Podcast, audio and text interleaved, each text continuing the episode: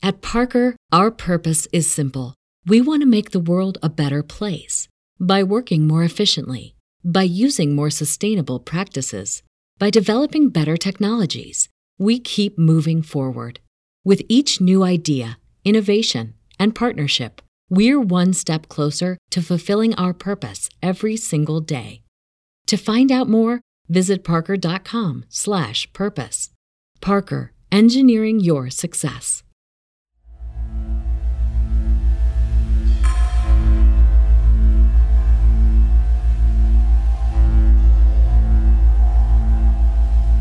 And y'all want to go see the Disco Biscuits? Yeah, it was. Uh, do you want me to just kind of like tell you what happened, or you? Yeah, yeah, yeah, Okay. yeah. Go for it, man. Okay, so I picked him up. Uh, he hadn't slept and was already in just pretty great shape, and so I drove him all the basically all nearly all the way down there, and we got down there uh, and we pulled into somewhere around Bourbon Street, and we're about to pull into a parking garage. And as we were pulling into the parking garage, this truck came barreling down. I mean, fast out of the parking garage, and the metal uh, like garage door gate was coming down. And this dude was trying to beat it, and it was obvious that he wasn't going to make it. So the first thing we see as we're trying to park is this truck coming out of the parking garage. that gate's coming down, and he just smashes it. And I was like, well, I guess we're in the right place. So we get there. We kind of hung out on Bourbon Street a little bit, and then it was at yeah the Disco Biscuits at uh, Tipitina's Uptown, and the show started. It started like around 2 a.m. or something. Kind of got into a little bit of some eating some rolls and stuff, and the Disco Biscuits played their first set. And then it just in there it had a real weird vibe. Like the crowd was a little different than normal, and I remember that it was just like everything just kind of seemed a little bit darker and it was like these mobster type dudes were standing um like around the back walls and it was just it was really strange uh the vibe in there but anyways the show was awesome go outside and it's daylight you know and just like whoa just Right, okay, right. the reality starts setting in okay i've got to get back to abilene and so we get out there and we're like, okay, well, we need to get back to our car. And our plan was really to go back down to Bourbon Street and just have a few drinks and hang out for a while Mhm. and then go home. So we get out there and it is just a traffic jam of people trying to get a taxi cab, trying to get back to Bourbon Street. We're like, oh my goodness, you know, no shortage of taxis, a ton of people. where this dude kind of pulls up on the street or in front there of the the bar, and he's in this like old van, you know. Uh, it's just it, was, it seems like it was it was just an old van. Dude and a girl were sitting up front. We saw them from the street, and they're like, "Well, you know, come on, we'll take you down to Bourbon Street." I don't remember if they were standing outside the van and we were talking to them. I really don't remember that too much. But regardless, they agreed to take us to Bourbon Street one way or the other. We're like, awesome. So we climb in this van and they we take off. And the dude's talking to us, and he's kind of just I don't know. Instantly, you know, he's he's he was. I don't know if he was in the show or not, uh, or what his deal was, but he was saying something. It seems like like he was a drummer, and then he was asking us if we had any pot, and you know he was wanting to smoke some pot. And then we're like, no, we don't have anything on us, man. And then he go, he goes on to say something like he's got a pound of weed under his seat. And we're like, well, why? Whoa. If you if you've got that, why do you need to bum a little bud off of us? You've got a pound under your seat. Well, the whole time, this girl sitting with him is just staring straight ahead, doesn't say a word, and it just has this, you know, it's just it was real creepy.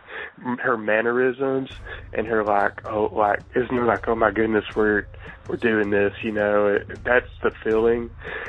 So we're going down, we're going down the road, and he picks up on that he's not taking us to Bourbon Street. He's like, man, you're going the wrong way. And the guy's go, I, I know, I'm gonna know how to get there. And so he gets up, and we go over this big turn, like overturn, and Next thing you know, we're on a toll road, man, and he's headed away from New Orleans, and he's talking real crazy. I don't remember all the stuff he was saying.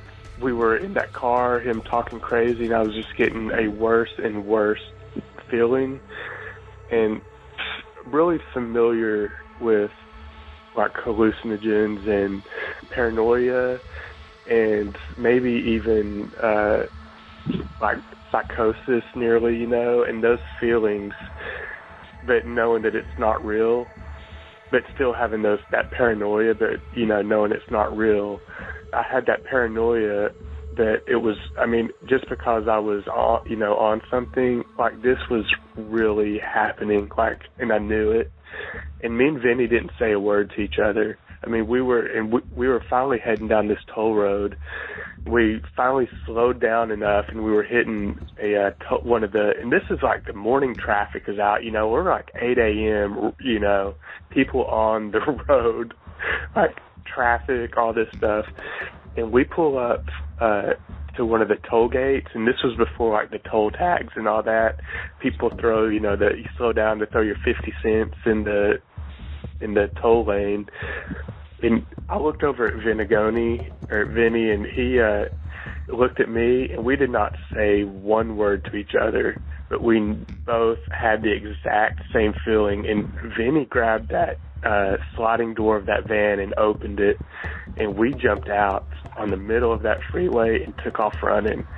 And it's a it's really a miracle that we didn't get hit by a car because I wasn't looking right, you know, to the right to see anything coming. I just knew like we had to get out of that car. He opened the door. We didn't. I mean, we didn't talk about it. We just did it. Ran out. The dude puts his car in reverse and like backs up and yells at us. He's like, "Get back in the van! Get back in the van!" And we just took off running across the freeway up this little grassy hill and sat down and like, holy crap. And kind of, we started really talking like, man, that dude, like, he was psychotic. He was just rambling this crazy stuff. I wish I could remember what it was. I just remember it being so crazy. When we got out of the car and got went up this grassy hill and we're sitting there, and we tried to call the, the dude had taken us so far away that the cab drivers that were on the Bourbon Street beat would not. We were too far for them to come and even pick us up. Dude, it was the feeling like when we turned around and left that town of like getting chewed up and just spit out of New Orleans. I do remember walking back down Bourbon Street. I had that feeling. It was it was really weird. Like as I was walking down that street, like the feeling of near demons like lined up on my shoulder on my shoulders and you know headed down the street with me had a real big impression on me. And I was I was like I'm never in my life going to set foot in this town again. And I haven't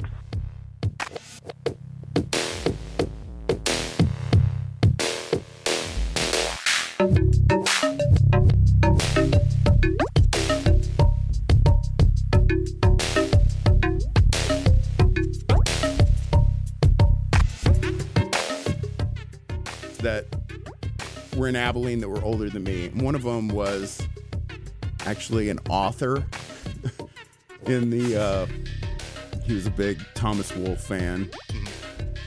And his name was Herm. And I mean for the life of me I can't tell you his real name. You know. You know how these people they Yeah. get these nicknames and it sticks with them. But he drove this like 1951 or 52 Cadillac that was the biggest boat you have ever seen, right? It was a convertible, but it no longer had a roof at all. It was permanently converted. Permanently convertible. And it had like, you know, like cowhide seats, like cow leather seats, but it was old enough that like basically he had put like old Grateful Dead tour t-shirts lined the car for, you know, the upholstery. And then he had a I mean like a three and a half, four foot rack of longhorns that were, you know, the longhorns without them being like attached to a, a board, like a set of horns. Yeah. And he had them tied around the grill, like with big old thick, like two inch rope. You know, on the front of his Cadillac, just like, you know, straight out of central casting of what these people must think, you know, goes on in Texas. Yeah. That's what was going on with Herm's car. It was a Cadillac from the 50s that was as big as this room that had a bigger than life set of longhorns across the front of it and tie-dyed t-shirt seats. This dude was, I mean, he's just a wandering gypsy, but he and another friend of ours by the name of Aaron Stark go, are going to New Orleans for Jazz Fest a few years prior and they're just drive they drive down in Herm's convertible and somewhere along like Pontchartrain area as they're rolling into town it starts to rain and of course they have no cover on there's no roof to this Yeah. convertible Open top. and they're powering through to go see Phish or panic or something and stark pulls out a umbrella and pops it open and is holding it over he and herm's head in the convertible as they're driving into new orleans and the first exit off of you know 10 into the city and he's like they exit they loop around you know they come up and they're at a stoplight and it's like right there kind of in the shady part of new orleans a shady part of new orleans Yeah. like there's the shady part Right. and that this Cadillac that's like a 2000 something Cadillac pulls up next to him, totally tricked out, rims on it. And that there's a, a black dude in like a purple suit with like a purple hat, feather, again, straight out of central casting, with his window down and a cigar in his mouth. And he pulls up next to him and looks at him. And Aaron, who looks exactly like Will Ferrell, like I've never seen a guy. He he's like Will Ferrell and Elf. He's that like uncomfortable. He's big. Right. He just has this goofy ass look on his face all the time. He's smart as a whip, but he's fucking hilarious. And he just has he's holding this umbrella up over he and Herm's head. Looking in as this ludir- ludicrous as can be. Yeah, in this giant Cadillac with longhorns on the front of it. And he looks at this black dude in the Cadillac next to him, and the black dude pulls a cigar out of his mouth. He's wearing sunglasses at night, the whole bit. And he just goes, Welcome to New Orleans, players.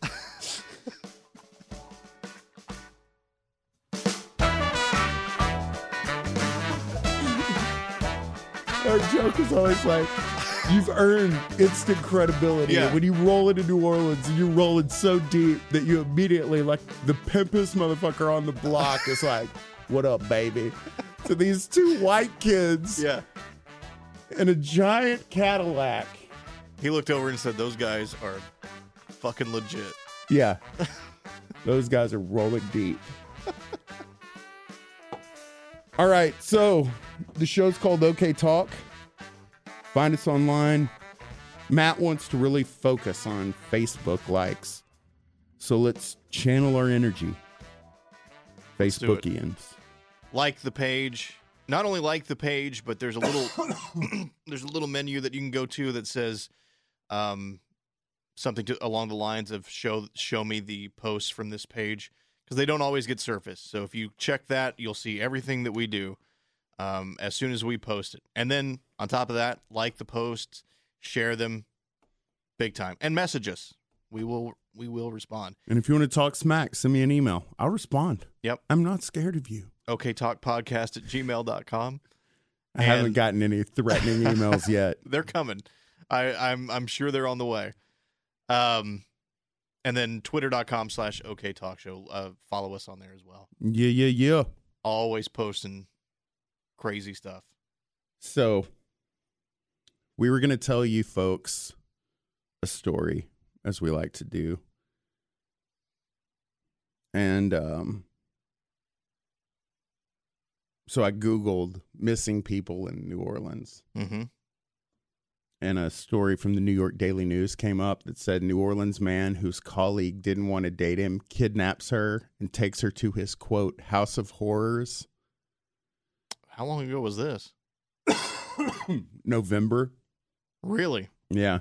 A spurned New Orleans man kidnapped by the colleague who rejected him and brought her to. Wait, that doesn't make any sense. A spurned New Orleans man kidnapped the colleague who rejected him and brought her to his house of horrors Friday, police said.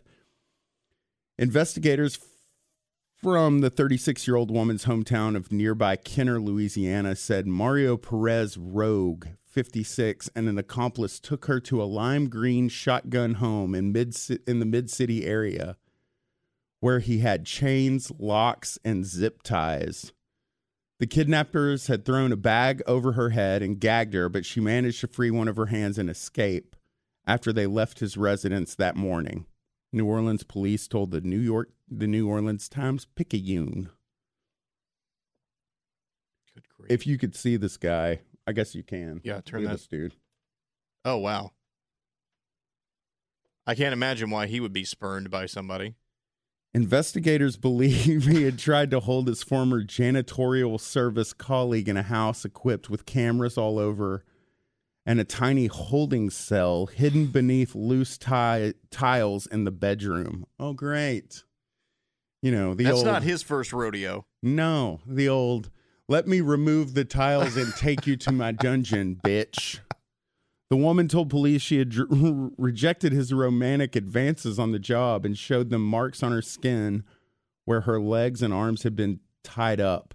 Basically, the House of Horrors is what we call it because there was a two way mirror inside the house. There were trap doors and false walls. Oh wow, this guy was some H. H. Holmes Holmes type uh, yeah. stuff going on. U.S. Marshals cuffed Perez Rogue in Metairie late Friday, but police had to had yet to capture the other man.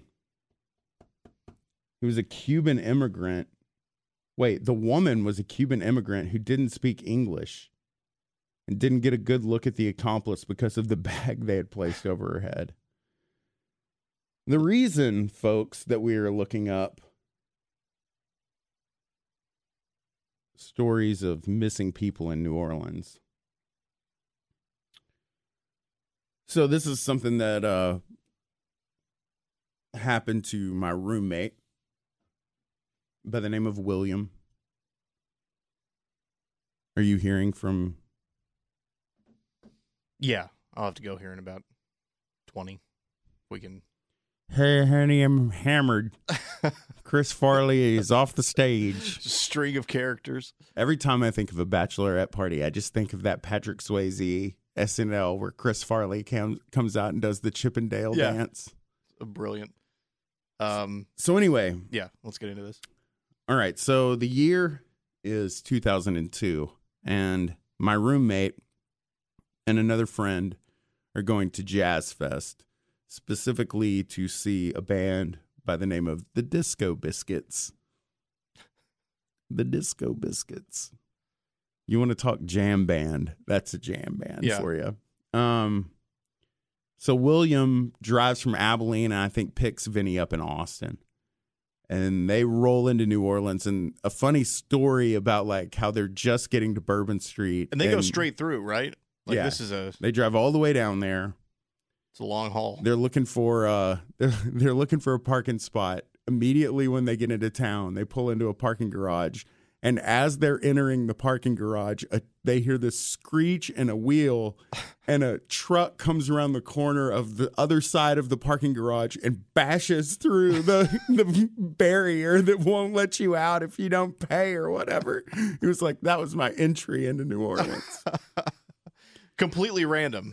Just some guy trying to run a. Except nothing is random. Well, yes, that's true. So they go to this show. It's at Tipitina's Uptown, which is Tipitina's really cool restaurant. Um, the guy who owns Tipitina's owns Popeye's Fried Chicken, hmm and it's one of the more well-known jazz venues in the city. And the Disco Biscuits, of course, Jazz Fest. So there's, you know, Jazz Fest goes on at the like the racetrack, basically, the horse races. And there's, you know, the bands that are playing at Jazz Fest proper, but all over the city, every club in New Orleans has somebody in it till all hours of the night. Yeah. I mean, the city is just like it's 9 a.m. till 9 a.m., you know, Jazz Fest all weekend. They're going to see the Disco Biscuits at Tipitina's, and the show doesn't start till 2 a.m. I mean, again, the band's name is the Disco Biscuits. And uh, William and Vinny are partying. I mean, there's no other way to say it. We don't have to get into anything. There's no like, the reason that they were intoxicated has nothing to, I mean, may have something to do with this story, but it's not like, oh, they were intoxicated, so they mistook what was happening. Right, exactly. Because what happened was basically they get out of the show and the sun is up. So, you know, you go into Tipitina's at 2 a.m. and it's middle of the night party town. Show's over and they kick you out onto the streets in New Orleans and It's the what, sun like is up. Six o'clock or something like that. Six. And so there's this horde of people outside and they wanted to obviously not drive and they had a hotel room or something and wanted to get to their said hotel room or we're just going to get a ride to their car. Details are hazy, but it doesn't matter. But basically, they're asked by a woman if they need a ride and they you know accept this kindly woman's shifty offer of a ride and get in the back of a van only to quickly figure out that this van is not taking them into the city where they're parked at this garage Things are not as they seem. yeah tipitina's is uptown bourbon street would be in the quarter so they're not going back to the quarter. They're being, he told me basically he looked out the window and he realized all of a sudden they were on a bridge heading out of town. Mhm. And they were like, he said that, you know, what he remembers was that the two of them were acting really weird in the front seat. And, you know, initially that he would ask them a question, you know, like, hey, what are you guys up to? You know, what do y'all do? Just trying to be cool and that they kept like getting shifty looks at each other and one word answers or no answers. Yeah. And so that basically Vinny and William realized at the same time, like, hey, wait a minute. We're not going to our car. Right. I mean, this is not just a wrong turn situation. No, they're This is headed a- out of town. Yeah. You're going in the complete wrong direction. And they kind of are giving each other looks like, what's this? And William's like, hey, man, I think you guys are going the wrong way. No response. Look at each other. Hey, seriously, where where are you guys going? No response. In fact, the van speeds up. Hmm. And at this point, they're significantly starting to freak out. Understandably so. And that really what he said saved them was morning traffic. And that there was some sort of a construction area where there was kind of a backup. And basically, he and Vinny like looked at each other as they slowed down at this point, not to a complete stop, but Vinny slung the door open and they both jumped out In the middle of the highway. in the middle of the highway. The van stops, and the woman gets out yelling at them to get back in the van, get back in the van. And they're like, and they're just running across lanes of traffic. In fact, doesn't he say that the, he the guy throws it in reverse? Yeah, comes back, the highway. tries to come back after him. Yeah. And then that basically, because of the traffic flow, couldn't get to him. They cut across lanes of traffic. Unbelievable. I And mean that wonder how missing person cases happen. that's I mean that's an inside look. What else could that be? There there's absolutely no other reason for them for that to have happened than they're taking you somewhere. I mean, I don't know, what human trafficking? Are they just gonna try to ransom you? Like who knows what was going on there? Take you out to a shack and sacrifice you to the devil. Yeah, a little Matamoros death cult action going on, which I would not be surprised at all if that kind of stuff was going on in New Orleans. All you have to do is watch the first season of True Detective to realize the level of creepiness that Right. could occur in being jacked in Louisiana. Right. Which none of that is uh is out of out of I w- I won't say none of it is out of the ordinary, but it's not not unheard of. That's not far fetched necessarily. Right. Um, I think, but what a perfect. I even think, and I think I've mentioned that, you know, I had a big, I was a big Anne Rice fan. And I even feel like in one of those, in one of those first couple of novels that she's talking about, speaking as Lestat, that New Orleans is such a great place to be a vampire because there are people that come there almost with the intention of being missing almost with the intention of um giving themselves up. And it you know that and again we're talking about a vampire situation here like that you know oftentimes when he would take a victim or whatever you know kind of reliving in those moments like their drinky boozy experience you know Yeah. you could taste the hurricane on them uh, in their blood yeah. Well, yeah. I mean, you you have people that. I mean, New Orleans is just one of those cities where people show up for a million different reasons, and I I suspect for a good number of those people, it's just I don't know, you know, looking looking to get away, like you said, looking to give themselves up, like they have. It just seems like a place to go when you have maybe nothing else going on. You know what I mean? Like this is a place where you can go and kind of get lost in the crowd and Well, and again, and it's kind of a it in this part of the country. There's a real like rite of passage to go into New Orleans and Yeah. getting fucked up and going on Bourbon Street. You know, Yeah.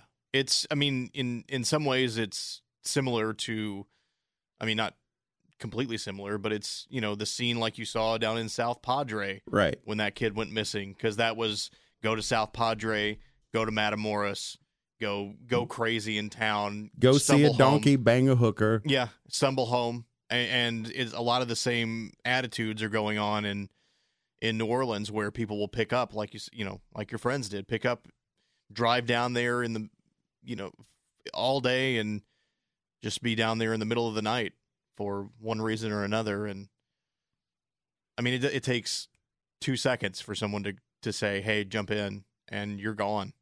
Two of my favorite places on the planet that I've ever been give me the exact same feeling after being there. One of them is New Orleans, and the other place is Amsterdam. hmm and it very much like romantic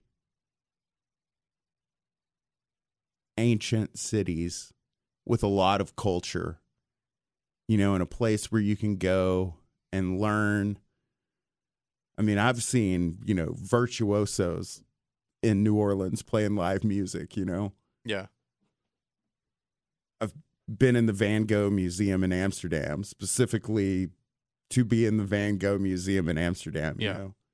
But then at the same time, like after three days, I was ready to get the fuck out of both of those places because of the creep factor.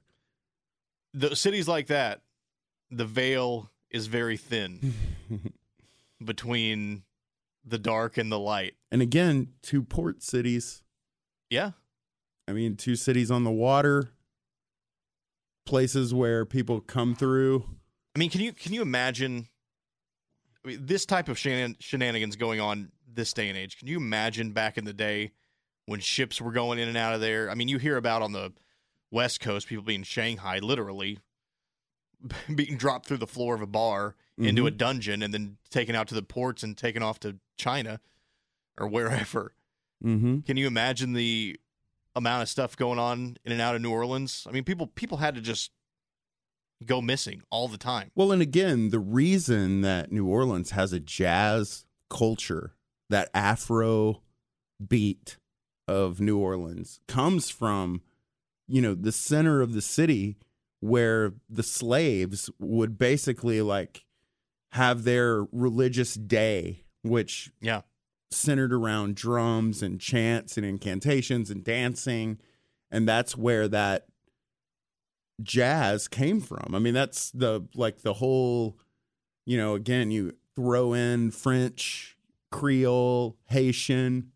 You know, you have all these people of color from all over the world coming into a port city. They're all being dumped in together. And that's where you get like a gumbo, basically, of anti European belief. And I mean, that's why New Orleans is the home of jazz. That's why that I mean that is the culture, that voodoo culture. That that's where that all comes from. Right. And again, it has to do with the boats coming in, dumping people off, plantations. It's a crazy little tale of someone nearly getting abducted. I just think about how how easily it happened to them. People who were, you know, well, I mean these these aren't dumb people. No, they're both very affluent. No, I mean they both were inebriated. Sure. not to the point of i mean obviously they weren't so inebriated that they couldn't escape and that's and, Right. and that's probably the difference between But not any more than any any average person leaving a show like that. Right? right yeah More or right less. more, or less, But I mean, it's easy to get blackout drunk and not under not know what's going on. well and i mean i think i tell william in that conversation that you heard that the psychedelics probably saved him Yeah. that i mean if he wasn't if he was just hammered on hurricanes by that point in the morning, he would have been done cakes. But the fact that they were actually taking psychedelics kept them lucid enough to, you know, the booze would wear off, but, you know, and you could power through it Yeah. instead of the just like, oh, I'm drunk and hungover or I'm drunk and passed out. Are we gonna roll that audio? We may. Yeah. I don't know. It's whatever you think. I'll probably play a little bit of it, you know, either at the beginning or the end. I'd say I'd say pepper in the relevant bits. Small peppers. uh but yeah, that's that's the frightening thing to me is that how how easily that went down. And if you were just slightly off your game, they'd have been gone for all intents and purposes. Like, right. Who knows what was go- going on out there? But how easily that could happen to just some, you know, random dude. I, I mean, like, I mean, people must disappear from Bourbon Street all the time. Yeah. And again, it's like we were talking about in the Matamoros situation that nine times out of 10, it's people that don't matter that disappear. It's when it's somebody that does matter, when it's the blonde haired girl in the van der Sloot case Right. that is the one that disappears, that it becomes national news. Right. Well, when there's when there are people looking for them. I mean, this is the exact same reason why, you know, minorities, African Americans blow up about this kind of thing where they're like, you know, you get a little girl that's white and missing, you know, Yeah. she's all over CNN and all over MSNBC. You get a little black girl that's missing, she may be on a milk carton for two days. It's true. Yeah. But down there, you know, generally, if you're picking someone off, you know, you're going to pick somebody off that's not going to raise a stink. Did they ever tell anybody about you know authority type? Fuck no. Nobody that They ran just- in my circle was telling the authorities about anything that was going on. This was all internal. There was no ever a question. Let's alert the authorities. In fact, that group of people were more afraid of the authorities than they were of any Body snatchers. Body snatchers. I mean, they they got so far out. You said that they the cabs that run Bourbon Street would not come Wouldn't get come them, and get them. Which is where they were trying to get to. which basically means I mean they were either headed you know like out to Metairie, east of New Orleans, or back, you know. B- wait, I mean west of New Orleans. Whatever. What? No, east of New Orleans towards Metairie, or hmm you know back, back west, back like Lake Pontchartrain area. Yeah.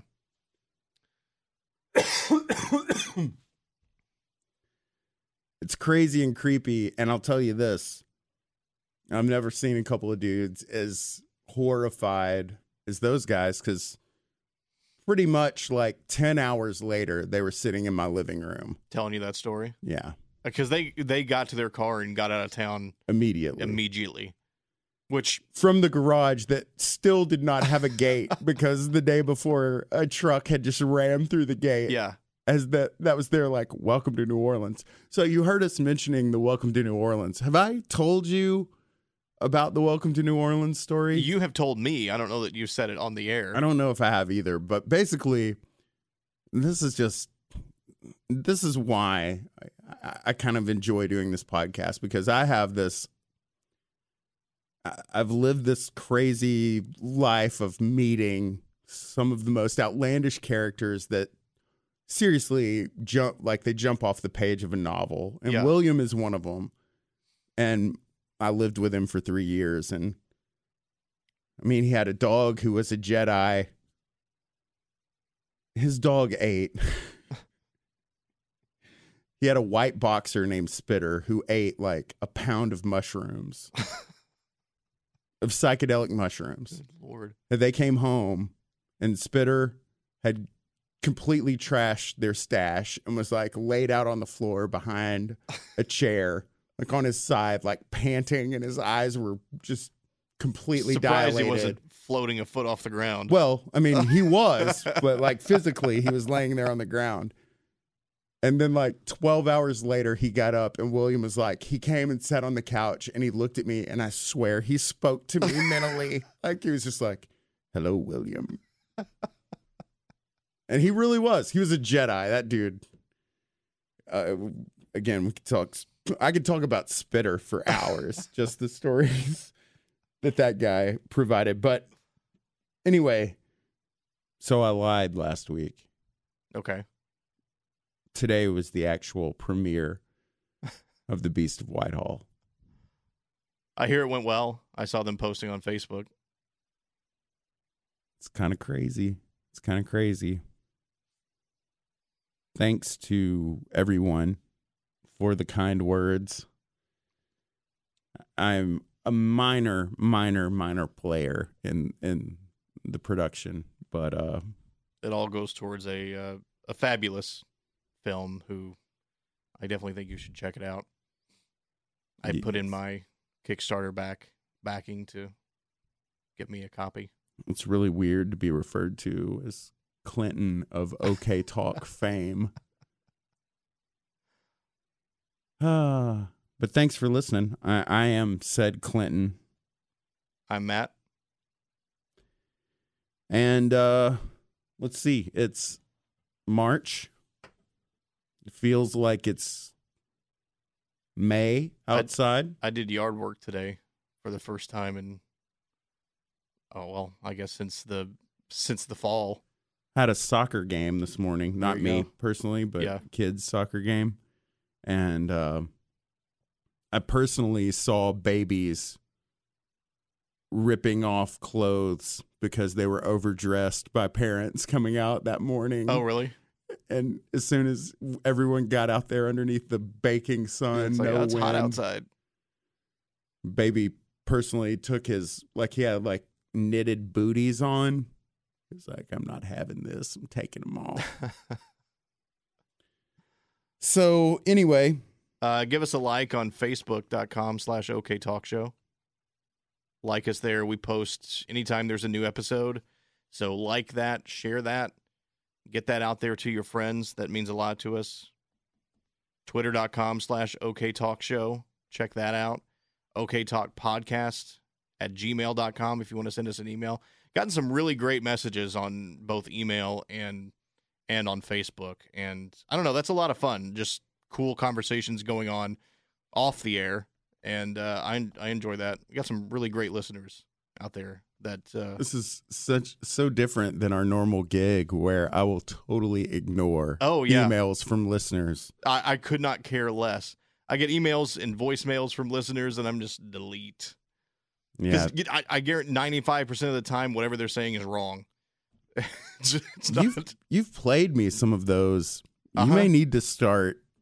And you start saving those. Yeah, Yeah. we may even need to give your phone number as like the voicemail for the show.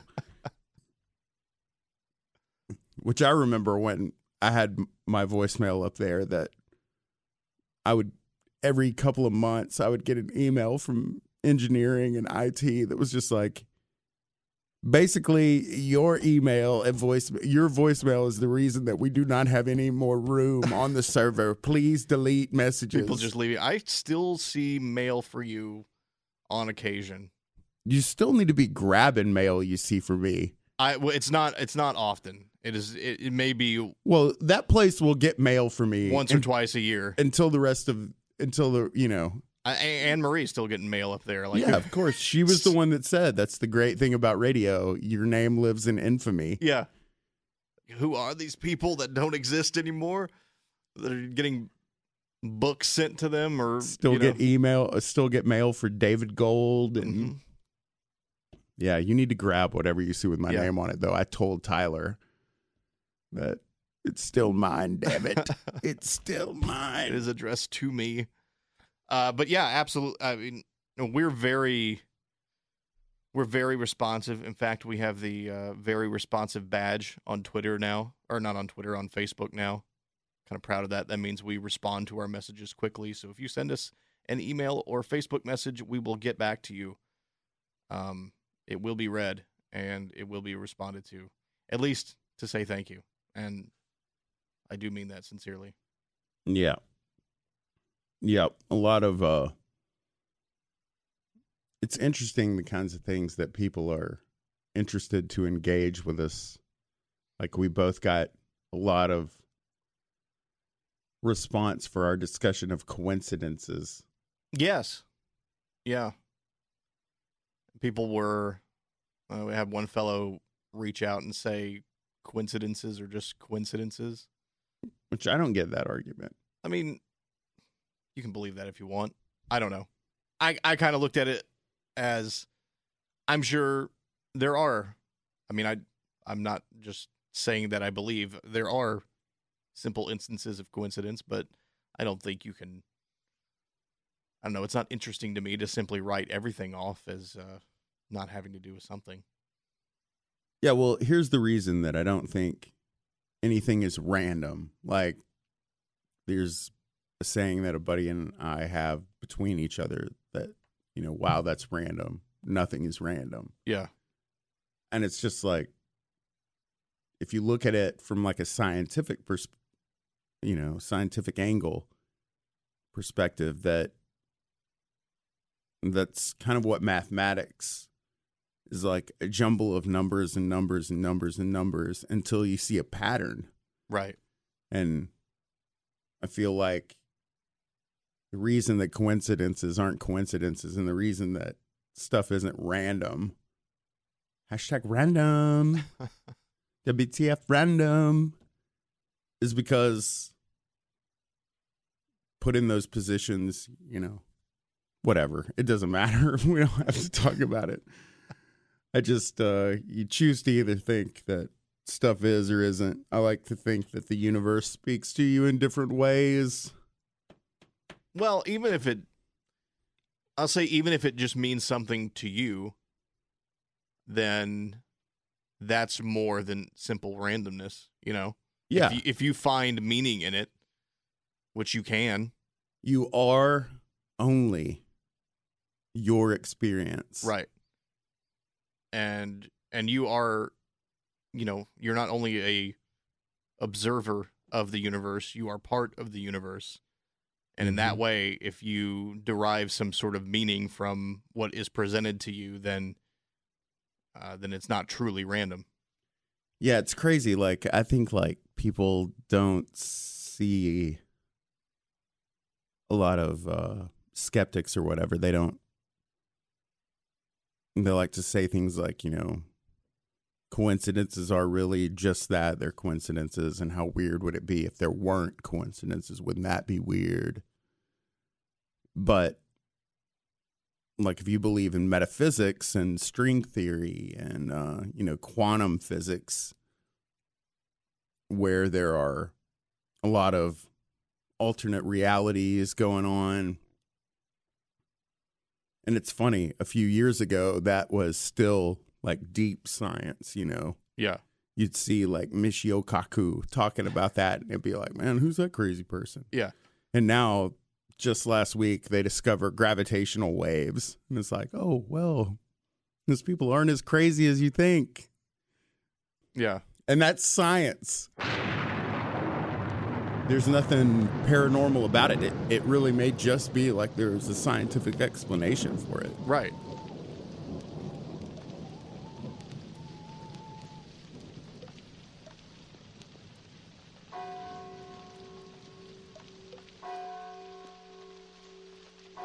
All right, I'm Clint. I'm at Yeah.